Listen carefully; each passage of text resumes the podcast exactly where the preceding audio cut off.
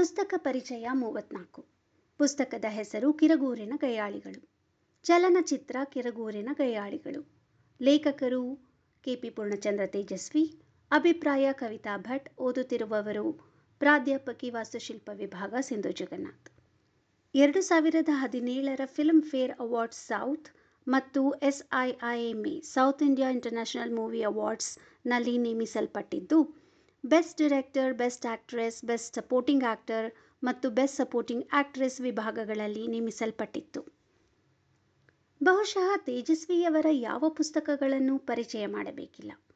ಅವರ ಪುಸ್ತಕಗಳು ಓದಿನ ಆಸ್ತಿ ಇರುವ ಪ್ರತಿಯೊಬ್ಬ ಓದುಗನಿಗೂ ಚಿರಪರಿಚಿತ. ಒಂದು ಒಳ್ಳೆಯ ಕೃತಿ ಓದಿದ ಮೇಲೆ ನಮಗಾದ ಓದಿನ ಸುಖಾನುಭವಕ್ಕಾಗಿ ಒಂದಿಷ್ಟು ಹೇಳಬಹುದಷ್ಟೆ. ತೇಜಸ್ವಿಯವರ ಪಾಕಕ್ರಾಂತಿಯನ್ನು ಮತ್ತೊಮ್ಮೆ ಓದದೇ ಇರಲು ಸಾಧ್ಯವೇ ಇಲ್ಲ ಎನ್ನುವಂಥ ಓದುವ ಹೂಕಿಗೆ ಅದು ಸಿಗದೇ ಹೋದ ನಿರಾಶೆಯಲ್ಲಿರುವಾಗಲೇ ಕಿರುಗೂರಿನ ಗಯ್ಯಾಳಿಗಳು ಜೋತುಬಿದ್ದರು. ಹಿಂದೊಮ್ಮೆ ಓದಿದ್ದೆನಾದ್ದರಿಂದ ಕತೆಗಳು ಕಣ್ಣ ಮುಂದೆ ಹಾದು ಕಿರುಗೂರಿನ ಕತೆ ಒಂದನ್ನಾದರೂ ಶತಾಯಗತಾಯ ಒಂದೇ ಕಂತಿನಲ್ಲಿ ಓದಿ ಮುಗಿಸಬೇಕು ಎಂದುಕೊಂಡಿದ್ದೆ ಒಂದು ಆನೆಗೆ ತನ್ನ ನಿಮಿತ್ತದಲ್ಲಿ ಜರುಗುತ್ತಿರುವ ಊರು ಉಸಾಬರಿಗಳಿಗೆ ತಾನೇಗೆ ಕಾರಣವಾಗುತ್ತಿದ್ದೇನೆ ಎಂಬ ಅರಿವಾದರೂ ಹೇಗಿದ್ದೀತು? ಮನುಷ್ಯ ಪ್ರಾಣಿಗಳ ಸಂಶಯ ಮತ್ತು ಅವಿವೇಕದ ಚರ್ಯ ತಿಳಿದಿದ್ದರೆ ಬಹುಶಃ ಅದು ಕೂಡ ವೈರಾಗ್ಯ ತಾಳಿ ಕಾಡು ಸೇರುತ್ತಿತ್ತೋ ಏನೋ. ಒಟ್ಟಾರೆ ನಿಷ್ಕಾರಣವಾಗಿ ತನ್ನನ್ನೇ ಎಲ್ಲ ಅವಾಂತರಗಳಿಗೆ ಗುರಿಯಾಗಿಸುತ್ತಿರುವವರು, ಅವರ ನಡುವೆಯೂ ಗಜಗಾಂಭೀರ್ಯವಾಗಿ ಬದುಕುವ ಕೃಷ್ಣೇಗೌಡರ ಆನೆಯ ಕಥೆಯನ್ನು ಓದಬೇಕು. ನಗಬೇಕು, ಅಳಬೇಕು, ತಿಳಿಯೋಲ್ಲ ಎನ್ನುವ ಉಕ್ತಿಗೆ ಇಲ್ಲಿ ಸರಿಯಾದ ಅರ್ಥ ಸಿಗುತ್ತದೆ. ದೆವ್ವವನ್ನು ಹುಡುಕಲು ಸ್ಮಶಾನಕ್ಕೆ ಹೋಗಿ ತಾವೇ ದೆವ್ವಗಳಾಗಿ ಬಿಟ್ಟಿದ್ದರೆ ಎಂಬ ಸಂಶಯದ ದೆಸೆಯಿಂದ ಕಾಲ್ಕಿತ್ತ ಸ್ನೇಹಿತರು ಸಾವನ್ನೇ ಬೆನ್ನಿಗೆ ಕಟ್ಟಿಕೊಂಡು ಬಂದಿರುತ್ತಾರೆ.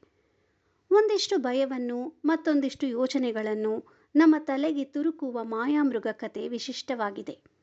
ಯಾರಿಗೂ ಹೇಳಿಕೊಳ್ಳಲಾಗದ ಬಾಲ್ಯದ ಕೆಲವು ಅನುಭವಗಳು ನಮ್ಮಲ್ಲೂ ಇವೆ. ಅವುಗಳನ್ನು ನಮ್ಮ ಅತ್ಯಾಪ್ತರಿಗೂ ಹೇಳಿರುವುದಿಲ್ಲ. ಅಂದಿನ ನಮ್ಮ ಪೆದ್ದತನಕ್ಕೆ ನಗೆಪಾಟಲಿನ ಪ್ರಕ್ರಿಯೆ ಬರಬಹುದು ಎಂಬ ಗುಮಾನಿಯೇ ಹಿಂಜರಿಕೆಗೆ ಕಾರಣ. ಆದರಿಲ್ಲಿ ತೇಜಸ್ವಿಯವರು ತಮ್ಮ ರಹಸ್ಯ ವಿಷಯವೊಂದನ್ನು ಓದುಗರ ಮುಂದಿಟ್ಟು ರಂಜಿಸಿದ್ದಾರೆ. ಇಲ್ಲಿರುವ ನಾಲ್ಕು ಕತೆಗಳ ಪೈಕಿ ಕಿರುಗೂರಿನ ಗಯ್ಯಾಳಿಗಳೇ ಬಲು ಇಷ್ಟವಾಗುತ್ತದೆ. ಬಳಸಿದ ಭಾಷೆ ಹೇಳಬೇಕಿರುವುದನ್ನು ಯಾವ ಮುಜುಗರವೂ ಇಲ್ಲದೆ ಓದುಗನಿಗೆ ಅಶ್ಲೀಲ ಎನಿಸದಂತೆ ಥಟ್ಟನೆ ಹೇಳಿ ನಗೆಗಡಲಲ್ಲಿ ತೇಲಿಸಿಬಿಡುವ ತೇಜಸ್ವಿಯವರ ಭಾಷಾ ವಿಶಿಷ್ಟ್ಯ ಅದ್ಭುತ.